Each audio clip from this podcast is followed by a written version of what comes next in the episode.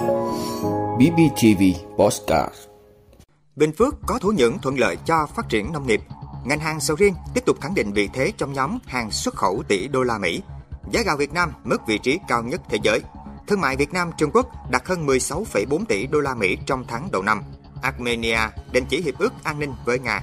Đó là những thông tin sẽ có trong 5 phút tối nay của Bosscat BBTV. Mời quý vị cùng theo dõi. Bình Phước có thổ nhưỡng thuận lợi cho phát triển nông nghiệp. Thưa quý vị, nằm ở khu vực Đông Nam Bộ với địa hình tương đối thấp, bằng phẳng, Bình Phước có tài nguyên đất đai và điều kiện thụ nhưỡng thuận lợi cho phát triển cả nông nghiệp và công nghiệp. Việc có sẵn quỹ đất sẽ là lợi thế cho việc thu hút đầu tư và những hoạt động kinh tế cần thiết khác. Tỉnh Bình Phước được chia thành 6 nhóm đất, 11 loại đất, 5 vùng thổ nhưỡng chính, gồm 97% diện tích có khả năng sử dụng cho nông nghiệp, trong đó loại đất rất tốt chiếm gần 58% diện tích tự nhiên và loại đất kém chỉ chiếm hơn 16%.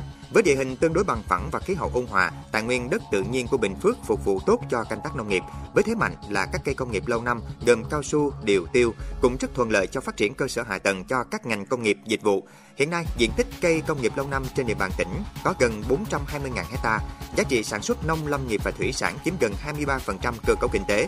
Toàn tỉnh có 15 khu công nghiệp đã được Thủ tướng Chính phủ phê duyệt với tổng diện tích 4.686 hecta, trong đó có 12 khu công nghiệp đang thu hút đầu tư với tỷ lệ lấp đầy bình quân gần 70%.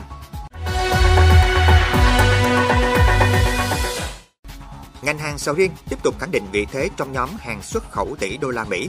Thưa quý vị, theo thống kê của Bộ Nông nghiệp và Phát triển Nông thôn, hiện cả nước có hơn 110.000 hecta trồng sầu riêng cho sản lượng gần 850.000 tấn mỗi năm, tập trung nhiều nhất tại khu vực Tây Nguyên. Với lợi thế về giá và sự ưa chuộng của thị trường nhập khẩu, đã đưa trái sầu riêng của Việt Nam lên vị thế cao hơn rất nhiều so với các loại cây trồng khác. Dự báo năm 2024, sản lượng sầu riêng tăng cao, được cấp thêm nhiều mã số vùng trồng và cơ sở đóng gói, đủ điều kiện xuất khẩu, thì kim ngạch có thể đạt khoảng 3,5 tỷ đô la Mỹ.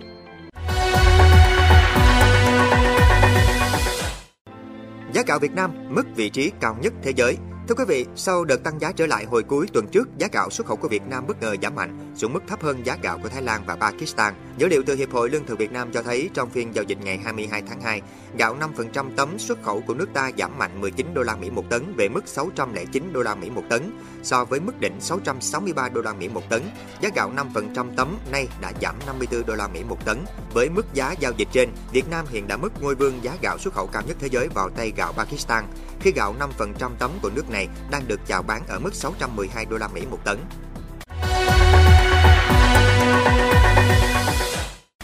Thương mại Việt Nam Trung Quốc đạt hơn 16,4 tỷ đô la Mỹ trong tháng đầu năm.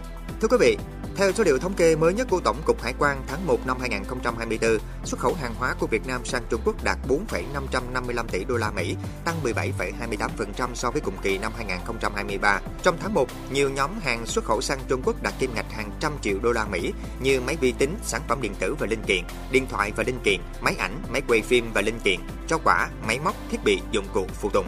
Trung Quốc tiếp tục là thị trường xuất khẩu rau quả lớn nhất của Việt Nam. Tháng 1, xuất khẩu rau quả sang thị trường này đạt 306 triệu đô la Mỹ, tăng tới 121% so với cùng kỳ năm trước và chiếm 62,45% kim ngạch xuất khẩu rau quả của cả nước. Riêng tôm và cá tra, Trung Quốc là thị trường lớn nhất trong tháng đầu năm 2024. Xuất khẩu mặt hàng này sang Trung Quốc tăng gấp gần 4 lần so với tháng 1 năm 2023. Ở chiều ngược lại, nhập khẩu hàng hóa từ Trung Quốc trong tháng 1 đạt 11,88 tỷ đô la Mỹ, tăng mạnh 63,64% so với cùng kỳ năm 2023. Như vậy, tháng đầu năm, thương mại Việt Nam Trung Quốc đạt hơn 16,43 tỷ đô la Mỹ, trong đó Việt Nam chịu thâm hụt thương mại với con số nhập siêu hơn 7,3 tỷ đô la Mỹ.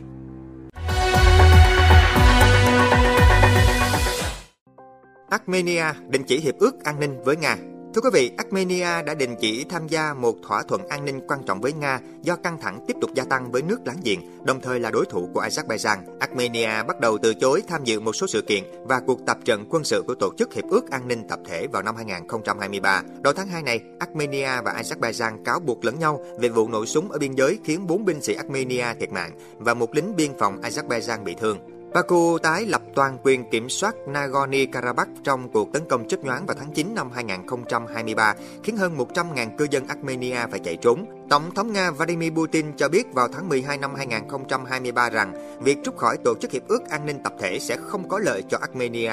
Tuy nhiên, ông nói thêm rằng quyết định cuối cùng nên do Yerevan đưa ra, đồng thời nhấn mạnh Moscow mong muốn duy trì mối quan hệ hữu nghị với quốc gia Nam Caucasus. Vị đã luôn ủng hộ các chương trình của Đài Phát thanh truyền hình và báo Bình Phước. Nếu có nhu cầu đăng thông tin quảng cáo ra vặt, quý khách hàng vui lòng liên hệ phòng dịch vụ quảng cáo phát hành số điện thoại 02713 887065. BBTV, vì bạn, mỗi ngày.